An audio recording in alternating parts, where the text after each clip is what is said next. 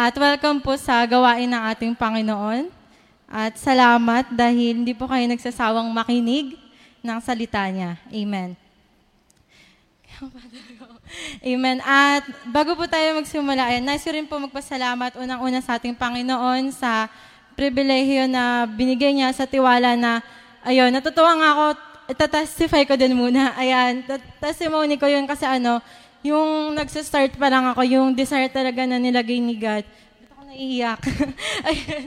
Ay, yung desire na nilagay ni God sa heart ko is yung sa pagpipreach. Tapos naalala ko pa nun, sasabi ko kala Ate Grace, yung sa mga kabataan na, Tigis gusto kong mag-preach, ganyan. Pero hindi ko alam kung paano. Ganyan. Tapos hanggang sa, ano, nag-start na pagsama sa mga hayo, ganyan. Tapos magbibigay ng mga tracks. Tapos dumating sila si Teresa, tapos Pastor Wency din dito, tapos mas natutukan din yung mga kabataan and pagpapala talaga sila sa amin. And yun, sasama nila kami sa mga hayo, tapos nabibigyan na ng pagkakataon, o mag-testimony ka na, o mangaral ka na dyan. Hanggang sa, ayun po, uh, salamat sa Panginoon kasi ano, sa pagsunod natin sa Kanya, doon niya tayo hinuhubog.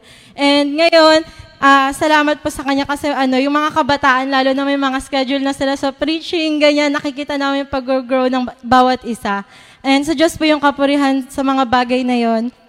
And salamat din po sa mga leaders namin sa pastors, kay Pastor Edwin, sa family niya po, kay, kay Pastor Rensin, sa family niya, and kay Pastor JD din po, na sa pagtitiwala na bigyan kami ng schedule sa pagpipreach po. Ayan. Amen. At bago po tayo magsimula, basahin po muna natin yung um, verses na gagamitin po natin ngayon. Ayan, sabi sa Luke chapter 18, verse 1 to 8. Ayan, isinalaysay ni Jesus ang isang talinghaga upang ituro sa kanila na dapat silang laging manalangin at huwag mawala ng pag-asa. Sinabi niya, sa isang lungsod ay may isang hukom na walang takot sa Diyos at walang iginagalang na tao. Sa lungsod ding iyon ay may isang byuda. Lagi siyang pumupunta sa hukom at sinasabi, bigyan po ninyo ako ng kata- katarungan sa aking usapin. Verse 4, tinanggihan siya ng hukom sa loob ng mahabang panahon, ngunit nang magtagal ay sinabi ng hukom sa sarili, kahit ako'y walang takot sa Diyos at walang iginagalang na tao, ibibigay ko na ang katarungang hinihingi ng biyudang ito, sapagkat lagi niya akong ginagambala at baka mainis pa ako sa kapupunta niya rito. Verse 6, gabi hukom, no? at nagpatuloy ang Panginoon, pakinggan ninyo ang sabi ng masamang hukom na iyon ngayon, ipagkakait kaya ng Diyos ang katarungan sa kanyang mga hinirang na dumaraing sa kanya araw-gabi. Sila kaya'y paghihintayin niya ng matagal. Verse 8, Siyasabi ko sa inyo, agad niyang ibibigay sa kanila ang katarungan. Ngunit sa pagbabalik ng anak ng tao, may daratnan pa kaya siyang mga taong may pananampalataya. Amen. And nice ko pong mangaral sa baksang lessons from the parable of the persistent widow. Amen. And bago po tayo magpatuloy, manalangin po muna tayo sa Panginoon. Amen. Jesus Christ, we praise your name, God. We glorify your name, Panginoon. Maraming maraming salamat, Panginoon, na sa pagsama, sa pagsama niyo po sa awitan pa lang, naranasan namin ng iyong banal na presensya, Lord God. Salamat po sa ginawa mo na, Panginoon, at patuloy pang gagawin sa amin sa gabing ito, Panginoon. And ako po na mag, magdadala na yung salita, itago niyo po ako sa iyong banal na likuran, Lord God, na walang ibang maitaas sa gabing ito, kundi ang pangalan mo lang, Panginoon. And yung bawat sasabihin ko, Panginoon, ay magmula sa inyo, yung bawat nakikinig, Panginoon, dito sa church at sa bawat kanya-kanyang mga tahanan, Panginoon, buksan niyo nga po yung puso namin, Panginoong Diyos, na matanggap namin ang iyong salita ng buo, Panginoon. At ano man yung gawa ng kaaway, Panginoon, upang wasakin, sirain o nakawin ng mensahe niyo sa gabing ito. Amin na pong sama-samang winawasak, sinasansala sa pangalan ni Jesus, Panginoon. Wala siyang karapatan sa gawain mo, Panginoon. And Lord, ngayon pa lang, Salamat na po sa pagpapala na ibubuhos mo at sa gagawin mong dakilang bagay sa gabing ito. Purihin ka, sambahin ka sa pangalan ni Jesus. Amen. Amen. Ayan. Ngiti na. Hindi na tumuloy. Ayan, so uh, yung topic po natin ngayon is lessons from the parable of the persistent widow. And maybe some of you already know this parable na uh, itong parable na to na-share din namin to sa ano sa Makati Park kasi may devotion po kami dun ng Mondays. Ayan. Maaring iba sa inyo, alam niyo na po to, nabasa niyo na, or yung iba sa inyo, maaring hindi niyo pa po alam, at first time niyo, pang na, niyo pa lang na narinig yung parable na to. And hayaan niyo na sa gabing ito, kung alam niyo na tong parable, uh, ma-remind tayo ni God sa kung ano yung purpose, kung bakit niya tinuro to. And sa mga first timer, hayaan niyo na matanggap natin yung mensahe ng Diyos sa gabing ito. Amen. Ah, the persistent widow. Siya yung character dito na pag-uusapan natin. Na sometimes we are like the persistent widow. Asking, hoping, and waiting for something. Kagaya nung sa binasa natin, di ba? Siya din, meron siyang inaas, meron siyang hinihintay, meron siyang inaasahan na justice na makuha dun sa hukom na paulit-ulit niyang binabalikan. And maaring tayo din sa panahon natin ngayon, ano ba yung relevance nun sa panahon natin ngayon? Mag-Brad na ako dito. yung sasabihin ko. And ano ba yung relevance nun sa panahon natin ngayon? Maaring kagaya tayo ng mga persistent widow ngayon, especially pandemic. Meron tayong mga inaasahan, meron tayong mga uh, pinapanalangin sa Panginoon, meron tayong mga uh, hoping tayo, waiting for something sa, yung iba, waiting for work. Ayan, na naghihintay tayo na mabigyan tayo ng trabaho kasi nga ang hirap ng buhay ngayon kasi pandemic. Uh, yung iba sa atin, yung mga may work, uh, uh, inaasahan natin ma-promote tayo. Siyempre, wala naman may gusto na magstay lang siya sa isang position. Gusto natin mag-level up. Or yung iba sa mga estudyante na, ayan, nag-hope tayo ng matataas na grades, graduates tayo ng with honor. Yung iba naman na may mga sakit at karamdaman, healing. Yung iba provision, yung iba salvation sa mga mahal natin sa buhay at marami pang iba. And i-relate natin yung sarili natin dito sa persistent widow and kung paano kinuwento to ni Jesus Christ, hayaan natin na matuto din tayo dito. Amen. So sa lessons from the parable of the persistent widow, unang bagay po dito, ang purpose ni Jesus kung bakit niya tinuro yan is yung about sa prayer. Pray. Ayan, sabi sa Luke 18 verse 1 to 3, Basahin mo natin sa 1 to 3. Sinalaysay ni Jesus ang isang talinghaga upang ituro sa kanila na dapat silang laging manalangin at huwag mawala ng pag-asa. Sinabi niya, sa isang lungsod ay may isang hukom na walang takot sa Diyos at walang iginagalang na tao. Sa lungsod ding iyon ay may isang byuda. Lagi siyang pumupunta sa hukom at sinasabi, bigyan po ninyo ako ng katarungan sa aking usapin. Amen. Jesus told this parable kasi unang bagay, gusto niyang bigyan ng pansin is yung sa pananalangin nga, na lagi daw tayong manalangin. And dito, sa binasa natin, mapapansin niyo dyan na yung widow, meron siyang kailangang justice. And dahil kailangan niya ng justice, kanino siya pumupunta? Ayan. Dahil kailangan niya ng justice, pupunta siya sa judge. Amen. Hindi ka naman pwedeng pumunta sa chef, bibigyan ka ng pagkain. Ayan. So, kailangan niya ng justice, sa judge siya pumunta. And sa atin, sa gabing ito, tayo din may mga pangangailangan. Kung kailangan natin ng provision, kailangan natin ng blessings, kailangan natin ng protection, kanino ba tayo dapat din pumunta? Amen. Doon tayo rin pupunta sa makakatulong sa atin. And walang iba yon kundi sa ating Panginoon. Walang iba. And kung yung uh, widow, kumonek siya sa judge sa pamamagitan ng palaging pagpunta doon, sa judge na yun, bumabalik-balik siya doon, tayo, kukonekta tayo dun sa um, pagmumula ng pagpapala ng inaasahan natin sa ating Panginoon sa pamamagitan ng pananalangin. Amen. And dito, pray. Unang points, kasi may mga sub-points po yan. Pero po kayo mag-alala, hindi tayo aabot ng 12. Ayun, so sa pray, first point natin, tigtatlo lang po yan. Tita G, tig 5. Ayan. So, unang bagay, pray without ceasing. Ayan, sabi sa 1 Thessalonians chapter 5 verse 17, pray without ceasing. Amen. Magsipanalangin daw tayo na walang patid. And dun sa binasa natin, ah, bakit ba natin sinabi sa first point, pray without ceasing? Kung mapapansin niyo po sa binasa natin, sabi doon, yung widow sa verse 3, lagi siyang pumupunta. Napansin niyo yung word na lagi. Kasi uh, dun sa parable, sinabi dun mahabang panahon siyang tinatanggihan ng judge. And makikita natin sa kanya na yung hindi siya napagod, na punta lang siya ng punta, lagi lang siya pupunta na. So, unang punta niya dun, reject. Pangalawa, pupunta ulit siya, babalik ulit siya. Na kung i-relate natin sa panahon natin ngayon, maaring ganun din tayo. Meron tayong mga inaasahan ng mga bagay, pero hindi pa natin nakukuha. Pero ibig sabihin ba nun na hindi pa natin nakuha, titigil na tayo o hihinto na ba tayo dahil hindi natin nakuha? Na pinapaalalahanan pa tayo ng ating Panginoon, manalangin ka lang kasi yung panalangin makapangyarihan yan. Pray without ceasing.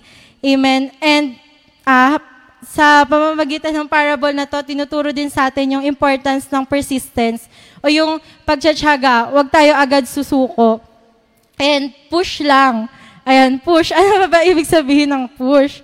Ayan, so push, pray until something happens. Amen. Manalangin lang tayo ng manalangin hanggang sa may mangyari. hindi mo man makita pa sa ngayon, pero merong nagagawa yung pananalangin natin ng, ng walang patid. Amen. And prayer is powerful because it can change a people's, uh, people's hearts or situations. Kaya wag tayong mapagod na gawin yung bagay na to. Lagi na nating naririnig yan. Baka nga yung iba sa inyo, ano, bata pa lang, yung mga lumakas sa mga, ano, di ba, Christian na sila nung bata pa lang, lagi nang sinasabi, manalangin, manalangin. Pero, um, wag po kayong magsawa na marinig yung bagay na to dahil malaki po yung matutulong nito sa buhay natin. Amen. At pangalawang bagay po, pray with the right intention. Amen. Sabi sa 1 John chapter 5 verse 14, And this is the confidence that we have towards Him, that if we ask anything according to His will, He hears us. Amen. Tama yung we always, we always pray, mga kapatid. Tama talaga yon. Pero mahalaga rin na i-check natin yung intention natin sa tuwing magpe-pray tayo. Yung mga bagay ba na pinapanalangin natin, kalooban ba talaga yan ng Diyos? O baka yung panalangin mo, meron kang nakaaway doon, Lord, please patamaan mo ng kidlat yun. yung parang, ganyan yung panalangin mo, di ba, mga dati, yung mga pinapanalangin natin, Lord, yung kaaway ko talaga, nakakainis talaga yun eh. Sampulan mo nga yun, Lord. Parang ganun yung mga pinapanalangin natin na pinapalalahanan po tayo ng Diyos na, oo, maganda na nananalangin tayo, pero i-check natin yung heart natin kung tama din ba yung pinapanalangin natin. And kung babalikan natin yung sa parable, yung widow, pupunta siya sa, sa judge dahil yung intention niya doon, is tama rin, which is katarungan. Katarungan yung hinihingi niya. And hindi siya napapagod na lumapit doon kasi alam niya na kung ano man yung bagay na hinihingi niya sa, just, sa judge ay makatarungan and malinis yung intention niya sa pagpunta doon. Sa pagpunta doon. Amen. And tayo din, kapag nananalangin tayo, mahalaga na naisin natin na ano man yung desires na meron tayo sa puso natin ay naka-align din sa desires ni God para sa mga buhay natin. Kasi syempre, kung ikakapahamak natin yung mga bagay na hiningi natin sa Panginoon, hindi niya ibibigay sa atin yon. Yung, kung uh, yung pinapanalangin natin is magiging dahilan yon para malayo tayo sa Kanya, bakit niya ibibigay sa atin yung bagay na hinihingi natin? Kagaya lang yan ng magulang sa isang anak, di ba? Kung bata pa yung anak mo, di, uh, hingi sa yung anak mo ng, ano, ng isang bagay na alam mo makakapsakit sa kanila. Limbawa, uh, meron kang hawak-hawak na kahoy na mabigat, tapos siningi ng anak mo, gusto niya paglaruan. Siyempre, hindi mabibigay yan kung bata pa yung anak mo kasi pag natama sa, sa sarili niya, iiyak yan. So, ganun din tayo minsan kasi hingi tayo ng hingi sa Panginoon, tapos hindi natin namamalayan, namamalayan na yung hinihingi pala natin, pwede masaktan tayo doon, pwedeng maging dahilan yon para uh, malayo tayo sa Kanya. Kaya i-check po natin palagi yung mga puso natin. And our prayer should be like Jesus' prayer. Ito yung pinakamagandang example, yung prayer ni Jesus. Sa Luke chapter 22, verse 42, saying, Father, if you are willing, remove, remove this cup from me. Nevertheless, not my will, but yours be done. Amen. Na paragi natin tatandaan God's will over our own will. Sa lahat ng bagay. Kasi minsan akala natin tama na yung hinihingi natin Akala natin, gusto ko talaga yun, gusto ko yun. Minsan pag napapangunahan tayo ng emotions natin, dami nating gusto. Pero at the end of the day, dapat palagi pa rin nating isik kung ano yung gusto ni Lord para sa mga buhay natin. Kasi mas maganda yung plano ng Diyos sa buhay natin kasi sa plano natin para sa sarili natin. Amen? And pangatlong bagay po sa pray, ayan, pray with faith.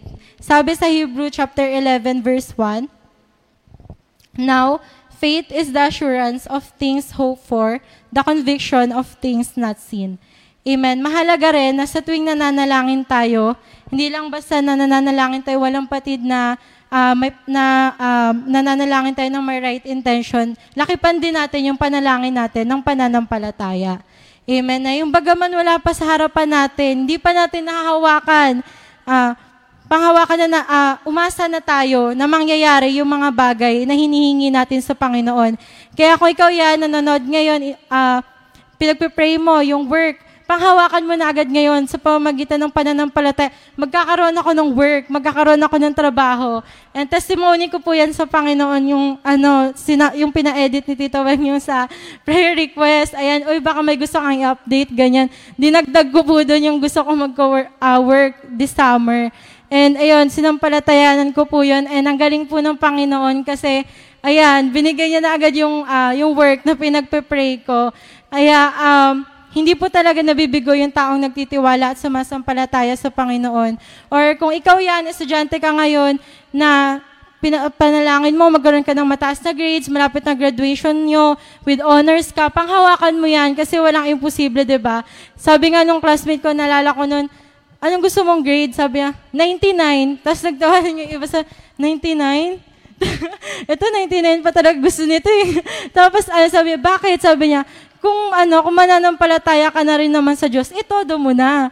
Na, ayun, lagi ko na yung naaalala, oo nga naman. Tapos narinig ko pa yung sabi ni, ng, ni Tony, sabi niya dati, kapag umu-order ka ng pizza, syempre, anong ine-expect mo na dadating sa table mo? Syempre, pizza, kasi yun yung in-order mo. And ganun din sa pananampalataya natin, kung ano yung hiningi mo sa Panginoon, yun din yung dadating sa'yo. Kaya, ano, itodo na natin yung pananampalataya natin sa Diyos dahil walang bagay na imposible sa Kanya. And kayo yan, yung panalangin nyo, panalangin natin, yung salvation ng buong family natin, panghawakan natin yan. Then sabi nga ng Diyos, kapag sumampalataya ka, ikaw at ang yung buong sambayan ay maliligtas. And mangyayari po yan. Walang, uh, walang salita ng Diyos na hindi mangyayari. Sabi nga sa Bible, di ba, ni tuldok o kuwit, uh, lahat yon mangyayari ayon sa kaloban ng ating Panginoon. Kaya sampalatayanan po natin yan. Amen? And sa parable po natin yan, yung widow, I believe kaya siya palaging bumabalik dun sa judge kahit ilang beses siya na-reject. Kasi meron din siyang faith na pinangahawakan. Naniniwala siya na sige, rejected ako ngayon, pero babalik pa rin ako. Babalik pa rin ako dahil alam ko one day bibigay din, yung, din ng judge yung justice na hinihingi ko. And dun nga sa binasa natin, di ba, dahil hindi siya tumigil, nakuha niya din yung uh, hinihingi niya dyan sa judge na yan. And palagi po nating tatandaan yung sabi sa Matthew 21 verse 22 din, na, And whatever you ask in prayer, you will receive if you have faith. Amen? Kung babasahin nyo nga po yung upper na verse dyan eh, sabi ng Diyos, kaya mong utusan yung bundok na to na pumunta ka sa dagat and mangyayari yon kung meron kang pananampalataya. Or kung may pananampalataya ka na ng sinlaki ng mustasang ito, kaya mo ring uh, kaya mong gawin yung mga bagay na akala mo hindi hindi posible kapag nagtiwala ka sa Panginoon. Na ganun kahalaga yung faith na dapat i-apply natin yan sa mga buhay natin, sa pananalangin natin. Bawat pananalangin, nakipa natin ng pananampalataya. Amen. At pangalawang bagay po, yan, Tuwa yung iba, hindi daw five. hindi five points per ano. Ayan, so sa second point po natin, ayan, Lessons from the parable of the persistent widow. Never lose hope. Ayan. Sabi sa Luke chapter 18, verse 3 to 7. Tama ba? Ayan.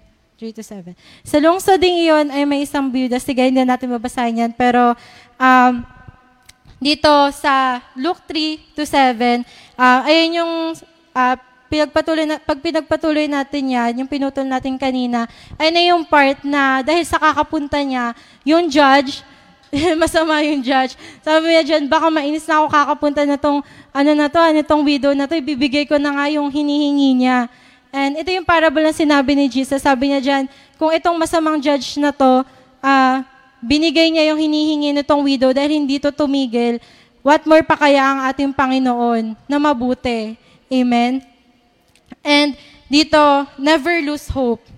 Kasi itong widow, he fa- she faced many rejections for a long time. Kung babasahin mo lang yan, yung unang binasa ko lang yan, eh, ah, matagal na panahon, ganyan. Pero yung pag pinag-isipan mo, grabe, sinabi sa Bible, ginamit niyang term, matagal na panahon. Hindi natin alam kung ilang kung gaano katagal na itong widow na to, pabalik-balik sa judge, papunta siya ng punta sa judge, just laging nare-reject siya ng nare-reject. And minsan, maaring ganun din yung bawat isa sa atin na nagiging dahilan para mawalan na tayo ng pag-asa, nakakaranas tayo ng rejections, ng no sa mga buhay natin. Halimbawa na dyan, uh, uh, sa maraming bagay, sa mga buhay natin, nakakaranas tayo ng rejections. Pero palagi nating tandaan na never lose hope kasi unang bagay, our efforts can change our situation. Kung babasahin mo yung uh, verse 4 to 5, because hindi sumuko yung widow and hindi siya nawalan ng pag-asa, she finally received the justice she's been asking for a long time. And kung ito, the same to sa bawat isa sa atin na bagamat nakakaranas tayo ng rejections, that doesn't mean na we will, be, we will remain rejected forever. Hindi dahil na-reject tayo ngayon, habang buhay na, tayo na rejected ka na, sad boy, sad girl. Yung mga sinasabi ng mga kabataan, sad boy ako, sad girl ako, nare-reject ako. Hindi po yung totoo sa Panginoon. Sabi niya, never lose hope. Huwag kang mawalan ng pag-asa. Sa promotion, hindi, dahil hindi ka na-promote ngayon, ibig sabihin hindi ka na mapopromote sa mga susunod na araw. Sa work, hindi dahil hindi ka nagkaroon ng trabaho ngayon, hindi ka natanggap, ibig sabihin hindi ka na ba magkakaroon ng trabaho? Siyempre, magkakaroon ka pa rin yan. Sa, sa pag-aaral, hindi dahil hindi ka graduate ngayon ng with honors or may top, hindi ibig sabihin na sa mga susunod na years, wala ka na talagang honor forever. Or sa ministry natin, halimbawa, gusto mong tumugtog ng gitara, pero hindi ka pa marunong, syempre hindi ka muna tutugtog dyan. Di ba? Hawakan mo lang yung gitara sa harapan. So, pero hindi ibig sabihin na hindi ka pa pinahintulutan na tumugtog. Ibig sabihin, hindi ka na makakapasok sa ministry na yan. Kapag um, nag-effort tayo, magpa-practice ka para matuto ka mag-gitara, dadating din yung time na uh, papahintulutan ka na gawin yung ministry na, na nais mo. Amen? And kagaya din dito sa widow, na-reject siya, pero hindi siya nawala ng pag-asa. And dapat tayo ganun din, patuloy tayong mag-effort, and wag tayong sumuko. Yung, kung tutusin, na, kung tutusin nga dito yung sa widow, pwede siyang, inisip ko niyan, matagal na panahon siyang pabalik-balik dyan. Bakit nung, uh, pwedeng-pwede na unang reject pa lang or pangatlong reject pa lang, pwede na siyang sumuko dyan. Kasi di ba may mga naririnig tayo, once is enough, tapos twice is too much, di ba? Tapos pag pangatlo pa, parang, ano nang tawag doon? Ayan, di ba? Once is enough, twice is too much. Ter, uh, thrice is so much, so much. so, three is a poison. Ayan. So, di ba? Pero siya, hindi niya lang once, twice, thrice, mahabang panahon, pero hindi siya sumuko. Extra rice do. Ayan. So, uh, yung widow, hindi siya sumuko. She continued to ask for justice dahil alam niya yung sa first point natin, di ba, maayos yung intention niya, malinis yung intention niya, and may pananampalataya siya na may effect yung pagpapabalik-balik niya sa judge. And yung effort na binibigay niya, it only shows na hindi niya binibitawan yung pag-asa niya na one day ibibigay sa kanya yung hinihingi niya. Amen? And ganun sa bawat isa sa atin, hindi man ngayon, hindi man ngayon makuha yung mga bagay na pinapanalangin natin, pero sa panahon na ilalaan ng Panginoon, makukuha din natin yung mga bagay na nilalapit natin sa Kanya. Basta lang, huwag tayong mawawalan ng pag-asa. Amen. And pangalawang bagay po, never lose hope because the eyes and ears of the Lord is towards us. Kung yung judge nga, isipin natin, yung judge na masama, masama siya, pero aware siya kung bakit nagpapabalik-balik tong widow sa kanya tinitignan niya and pinapakinggan niya pa rin yung daing ng widow na to. Uh, kung babasahin natin, di ba yung sa verse 5, alam niya na kung alam niya na kaya pabalik-balik tong widow na to kasi may hiningi ito sa kanya. And naiirita pa siya kasi paulit-ulit yung pagpunta. So, ibig sabihin, pinapansin niya and kahit masama siya, uh, nakikinig siya sa kung ano yung gusto nitong widow na to. Yun nga lang, hindi niya binibigay. Hindi niya pa binibigay. And kung totoo yun, sa masamang judge na to, masama na siya pero tinitignan niya pa rin and pinapakinggan niya pa din yung daing ng widow na to. What more pa yung Panginoon natin, di ba? Yung Panginoon natin na mapagmahal, yung Panginoon natin na banay sa pagkagalit, paraging nasa atin yung atensyon niya. Eh, what more pa na hindi niya ibigay sa atin yung mga bagay na hiningi natin. Sabi sa Psalms 34 verse 15, The eyes of the Lord are towards the righteous and His ears towards their cry. Amen. The Lord sees us and hears our cry. Amen. Kaya wag tayong mawawala ng pag-asa dahil hindi, hindi nawawala ng kubuluhan yung mga pag-iyak natin sa Panginoon, yung mga pagluhod natin sa Panginoon. Sabi nga dyan sa verse na binasa natin, di ba, nasa atin yung paningin ng Diyos and naririnig niya yung mga daing ng kanyang mga anak. So, hindi yan nawawala ng kabuluhan, mga kapatid. Patuloy tayong lumuhod sa Panginoon. Patuloy tayong umasa sa Kanya. Kung meron ka mga asahan ngayon, kung ayaw mo nang pagod ka na sa sinasabi mo, hopya ka palagi, di ba, sa mundo, hopya ako lagi, or pa, hashtag paasa, piliin mo kasi yung aasahan mo. Amen. Dapat dun ka sa Panginoon kasi sa Kanya, hindi, hindi siya paasa. Sa Kanya, makakatagpo ka ng pag-asa. Amen. And pangatlong bagay, uh, never lose hope because He who promised is faithful.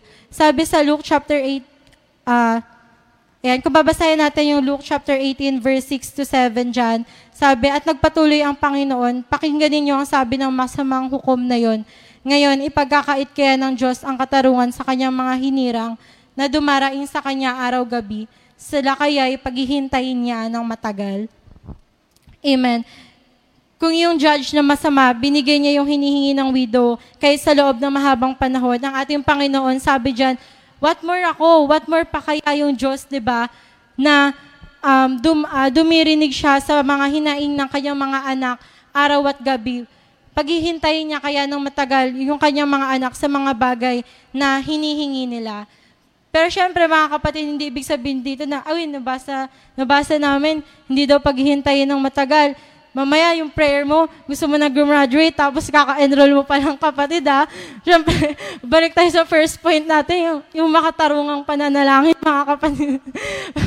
mga, kasi may iba, uy, ma, hindi daw ako paghihintay ng matagal. Ba't hindi pa ako gumagraduate? Kapatid, tatlong araw ka palang pumapasok. Baka naman kumpletuhin mo muna yung, yung ano, di ba, yung course mo para makagraduate ka. Or baka yung prayer mo, gusto mo ng promotion, tapos kaka-start mo pa lang. Paano kayo po promote, di ba? Siyempre, kailangan mo muna ma-regular dyan. Tapos, galingan mo sa work. So, uh, maging makatarungan tayo mga kapatid. Pero patuloy tayong umasa sa Panginoon na sasagutin niya yung mga panalangin natin.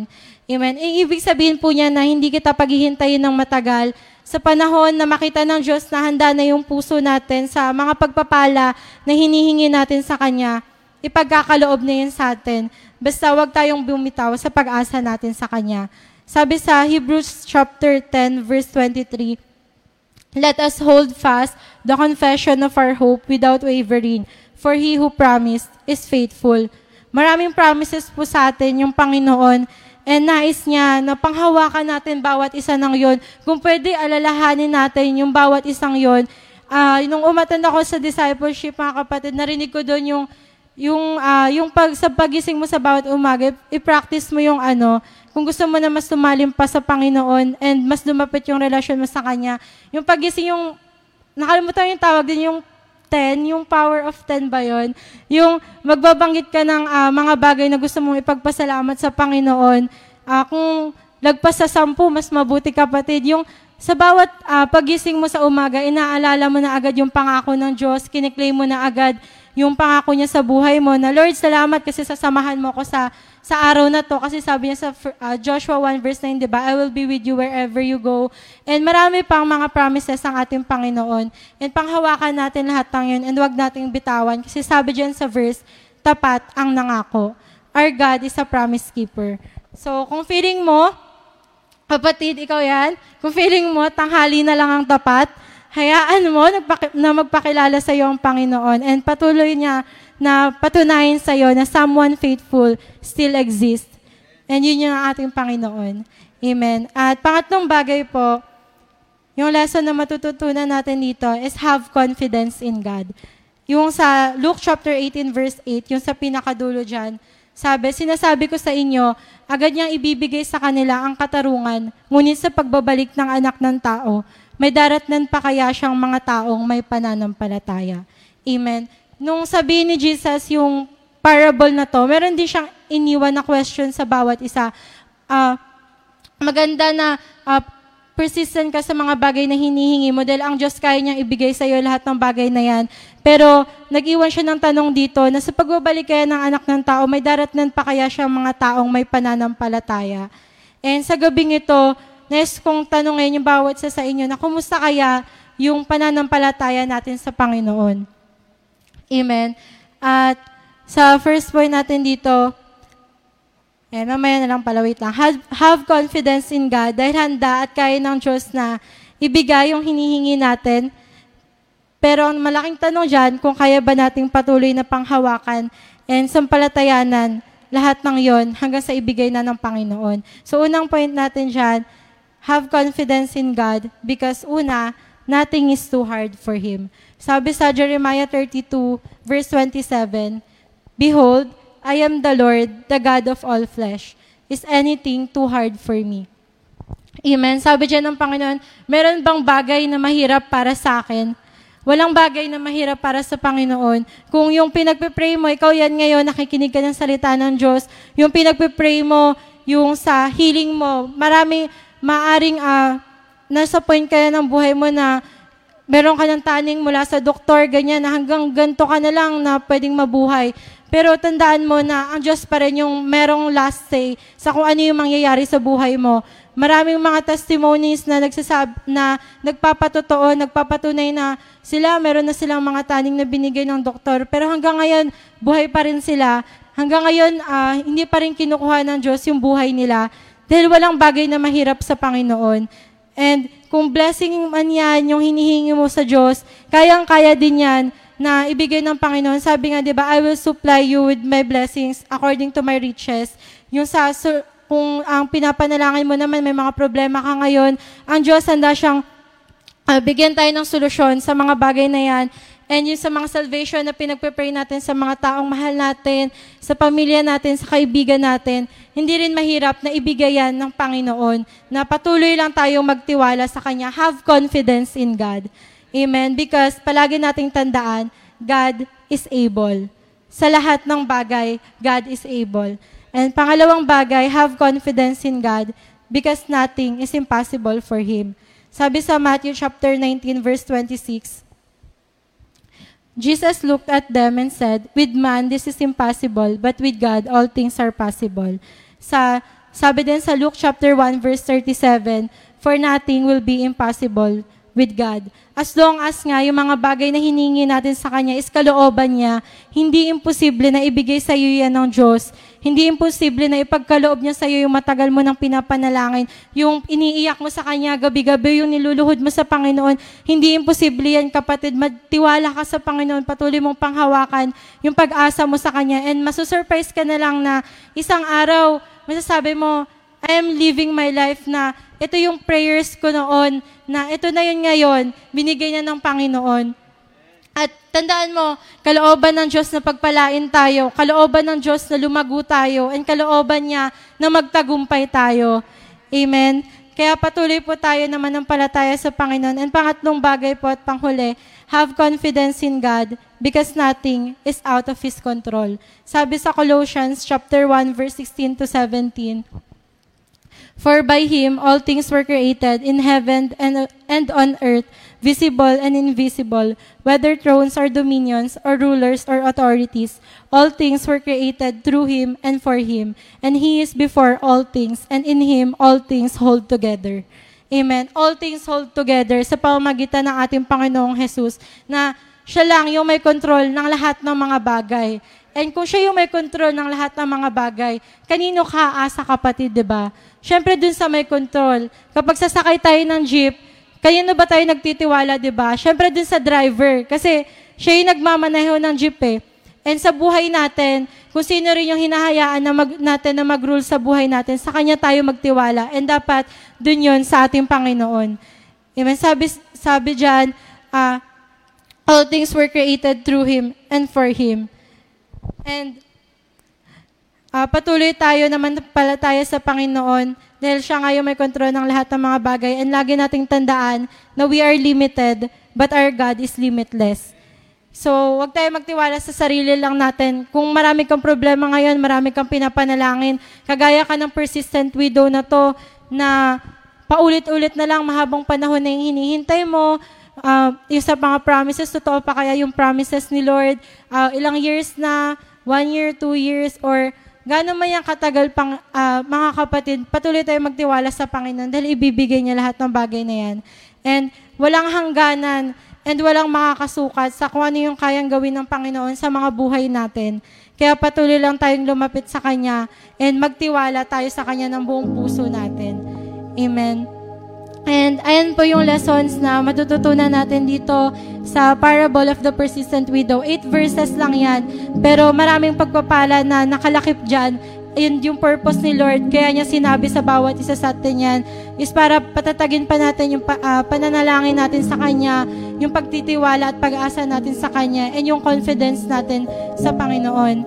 And sa bawat isa po sa inyo na first time pa lang na nakikinig, um, ikaw yan, uh, masyado ka nang busy sa buhay mo, marami kang ginagawa, and napastop ka sa pagsuscroll dahil may nag-share nitong service na to, uh, nais kong sabihin sa inyo na hindi aksidente, na napakinggan mo yung salita ng Diyos sa gabing ito, na meron siya naisabihin sa'yo, busy ka sa maraming bagay, pero mag-pause ka muna Huwag mong gawin lahat ng sa sarili mo lang. Dahil merong handang tumulong sa'yo. Merong handang magpala sa'yo. Yun yung Panginoon. And kung nais mo siyang bigyan ng pagkakataon na pumasok sa buhay mo, uh, ililid kita sa isang prayer. Ito yung prayer ng pagtanggap sa ating Panginoon bilang Diyos at tagapagligtas ng ating buhay. Amen. Lord God, pinupuri ka namin, sinasamba ka namin, Panginoon. Lord God, uh, inaamin ko po na sa gabing ito, Panginoon, uh, ako po ay nagkasala simula nang ako'y pagkabata hanggang sa mga oras na ito. Humingi po ako ng kapatawaran at kalinisan mula sa inyo. Salamat po na napakinggan ko ang iyong salita sa gabing ito na handa ka palang tulungan ako, na handa ka palang ibigin ang isang taong tulad ko. Binubuksan ko po ang aking puso at tinatanggap kita, Panginoong Jesus, bilang Diyos, Hari at tagapagligtas ng aking buhay. Salamat po sa kapatawaran ng kasalanan, sa kaligtasan, at sa buhay na walang hanggan. Sa pangalan ni Jesus. Amen. Amen. At iniyan ang una't huli kapatid, pero pasimula yan nakikilos ang Diyos sa buhay mo. And sa bawat isa po na matatagal na, uh, patuloy nating alalahanin yung mensahe ng Diyos sa gabing ito and i-apply natin yan sa mga buhay natin. Amen. And ililid ko po kayo para sa ating uh, pagtatapos ng pananalangin. Hallelujah, Lord God. Pinupuri ka namin, Panginoon. Sinasamba ka namin, Panginoon. Diadakila namin ang iyong banal na pangalan, Panginoong Diyos. Maraming maraming salamat po sa gabing ito, sa mensahe na ibinigay mo sa bawat isa sa amin. Salamat na pinaalalahanan mo kami sa pamagitan ng parable na to, na huwag kaming mapagod na palaging manalangin sa iyo dahil naririnig mo kami, dahil nakikita mo kami, Panginoon, na huwag kaming mapagod na umasa sa iyo na meron, kung meron man kaming aasahan sa aming mga buhay, ikaw lang yun, Panginoon Panginoon. Maraming salamat na pinaunawa mo na we should have confidence in you, na ikaw lang sapat na Panginoon, dahil ikaw lang yung makakapag-satisfy sa bawat isa sa amin. Ikaw lang yung makakapag-provide ng mga pangangailangan ng bawat isa sa amin, Panginoon. Ang salamat po sa gabing ito, sa ginawa mo na sa pagpapala na ibinuhos mo sa bawat isa sa amin, Lord God. I pray po, Panginoon, sa mga bawat isa na nakikinig dito sa church and maging sa mga, sa mga nasa tahanan nila, Lord God, nanonood sa kanilang mga cellphones, Panginoon. Pagpalain nyo nga po ang bawat isa, Lord God. Ano man po yung mga bagay na hinihingi nila, Panginoon, yung pagpapala, trabaho sa mga walang trabaho, Lord God, promotions, Panginoon, sa mga nagtatrabaho, sa mga nag-aaral, yung pagpapala, Lord God, sa provisions mo, Panginoon, sa financial blessings mo para sa bawat isa, Panginoon. Higit sa lahat sa spiritual blessings, Panginoon, i-release mo nga po, Panginoon, yun sa pangalan ni Jesus, Lord God. Napuspusin nyo nga po ang bawat isa ng iyong pagpapala and katagpuin nyo po yung pangangailangan ng bawat isa sa amin, Lord God. And maraming maraming salamat po sa mensahe mo sa gabing ito, Panginoon. Sa iyo po yung pinakamataas sa papulit pagsamba, Lord God, sa pangalan ni Jesus. Amen. Amen. Ayan. At salamat po sa bawat sa sa inyo na nakinig ng ating uh, service sa gabing ito. Pagpalain po kayo ng Panginoon. And balik po tayo ng Sunday. Meron po ulit tayong service. Pero sa Saturday, meron po tayong prayer and fasting. God bless po sa bawat isa.